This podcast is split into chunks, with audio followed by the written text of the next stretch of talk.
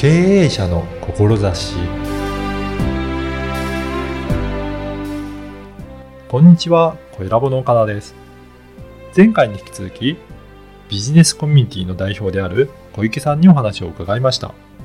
大変な思いをした経験から、すくすくに対する思いが伝わります。それではインタビューをお聞きください。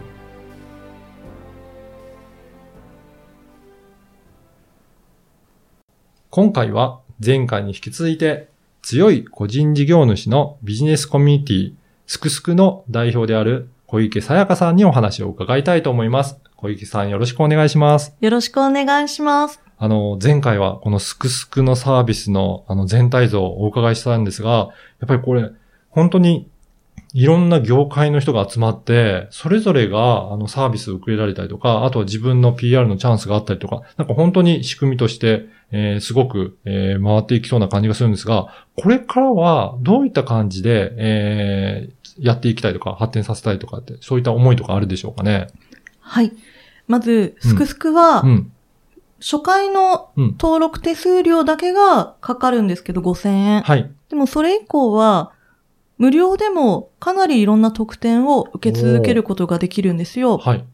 なのでね、まずは入っていただくだけでうん、かなりのメリットを提供できるってことを約束できるんですね。はい。はい。なので、とにかく会員さんをうん。増やしたいです。今は増やすということですね。やっはい。ぱりそうやって増えていくと、それぞれの中でも、やっぱりいろいろこの人と一緒にできそうとか、この人のサービスつけたいとかっていうことで、なんかいろいろビジネスが発展するイメージができますね。そうですね。うんもう本当に無限にうん。やりたいことものすごくたくさんありまして、はい。例えばあの、すくすく会員さんの外の人からでも、例えばですよ、はい。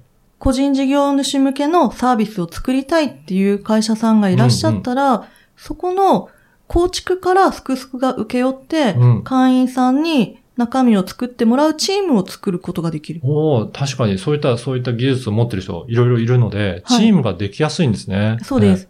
だから、そういうふうにして、いろんなところとのコラボをすることで、うん。すくすく会員さんに向けたビジネスチャンスが広がっていくんです。なるほど。ね、そういった本当に広がるチャンスがあると思うんですが、この、あの、小池さんは、この番組、経営者の志という番組なんですが、なぜこのサービスをやっていこうと思った？なその志の部分もお伺いしたいんですが、その思いっていうのはどういったものでしょうかね？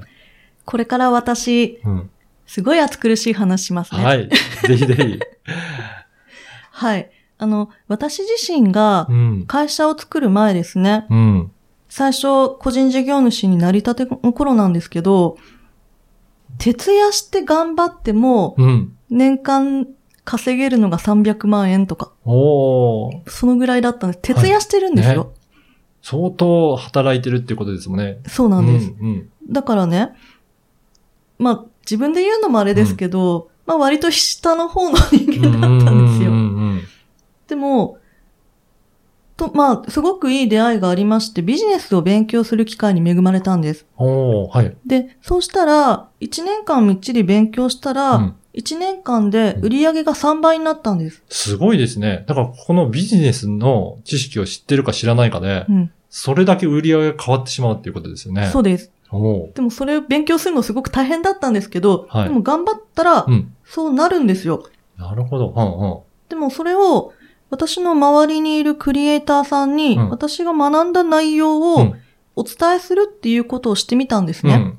そしたら、それまでは、相手が条件がなかなか悪い人が集まってきちゃうみたいに悩まれてた方とか、はい。その方は主婦兼デザイナーさんだったのおーで、はいはい。やっぱり仕事できる時間帯とかも限られているから、条件、う足元見られちゃってた。なるほど。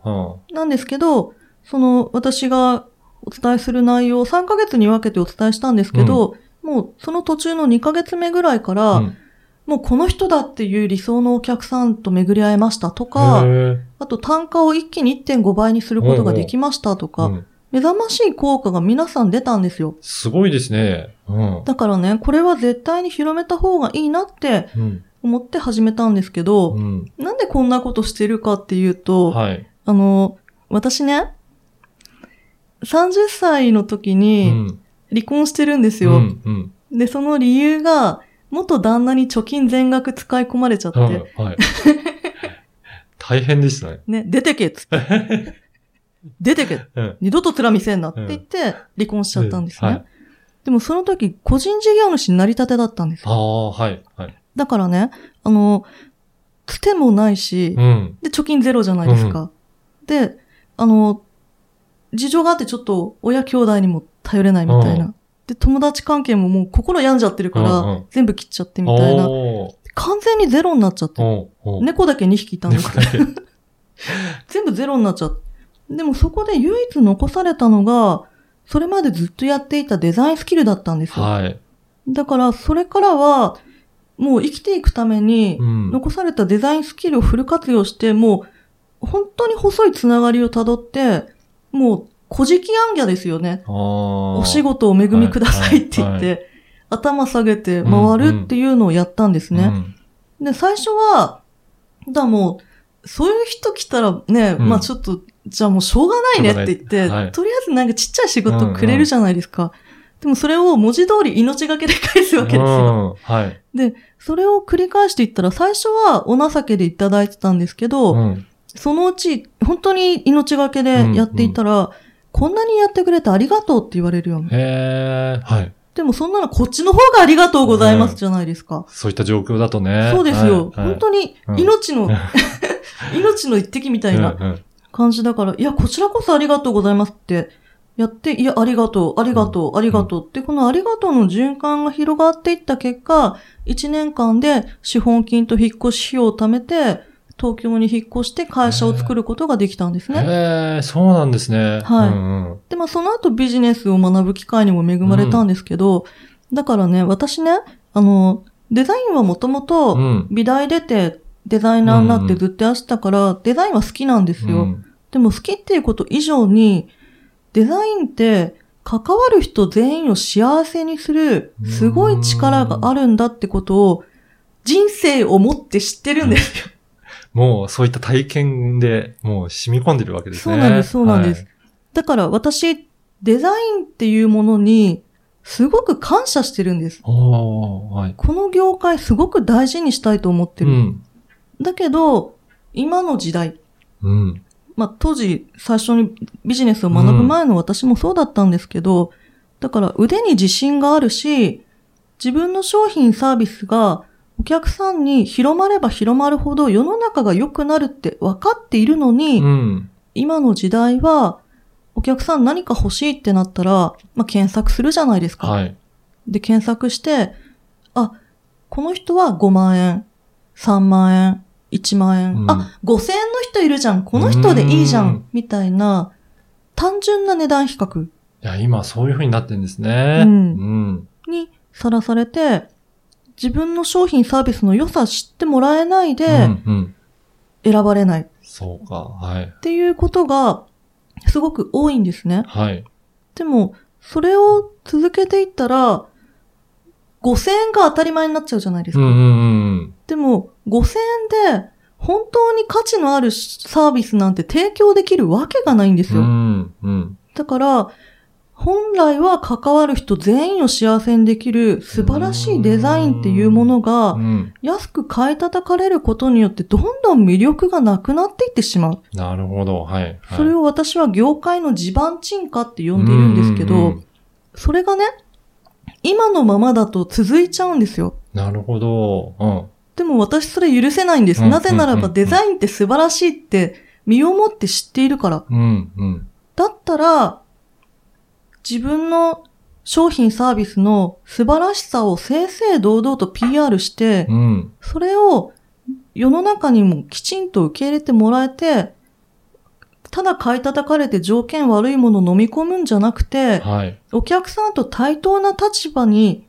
自分がなって、うんうん。強くなって、仕事を発展していくって人がいっぱい増えなきゃダメだと思ったんですぱり業界全体それをやっていこうっていうことなんですね。そうですん業界を変えたいなとはい。はい。思っていて。うん。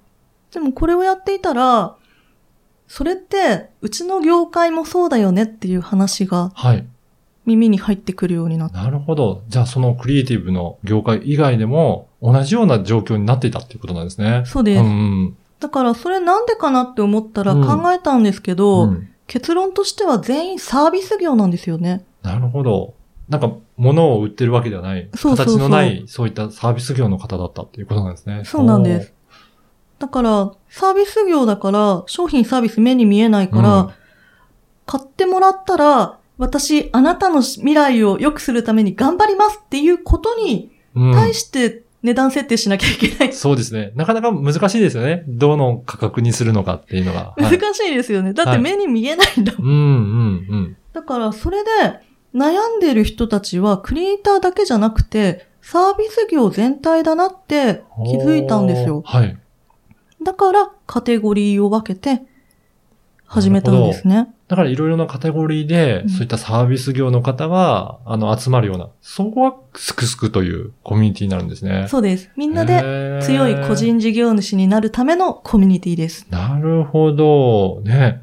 だから、やっぱり今日のお話を聞いて、その、皆さんがそれぞれ、えーちゃんと知識を得て、勉強することによって、で、ビジネスをしっかりと、えーやっていこうっていう、まあそういった思いでややられてるということなんですね。そうです。ね、ぜひこの思いに共感した方、あの、多いんじゃないかなと思うんですが、どこから、あの、登録するといいでしょうかね？はい。うん。まずはうん、すくすくのポータルサイトをはい。チェックしてみてください。はい。そこに会員登録のボタンがありますので、まずはそこから無料登録、無料会員になっていただくと、はい。メルマガなどで、すくすくの最新情報や説明会とか、ライブ配信なんかの情報が届くようになります。はい。ぜひ、このポッドキャストの説明文にも URL を記載させていただきますので、そこから登録いただければと思います。はい。前回、今回と2回にわたってお話を伺いました。強い個人事業主のビジネスコミュニティ、すくすく代表の小池さやかさんでした。どうもありがとうございました。ありがとうございました。いかがだったでしょうか？苦労した経験があるからこそ、業界全体を底上げしたいという強い思いがあるんだなと感じました。正しく主張して、正しい対価を得ることの大切さが学べるすくすくを立ち上げた思いがすごく伝わりました。ビジネスについてもっと学びたいという意欲のある方は、ぜひすくすくに登録してみてください。きっと明るい未来が待っています。恋ラボでは小池さんのような志を持った経営者の方を募集しています。ご出演を希望される方は、コイラボホームページからお申し込みください。あなたの志をインタビューいたします。ではまた次回。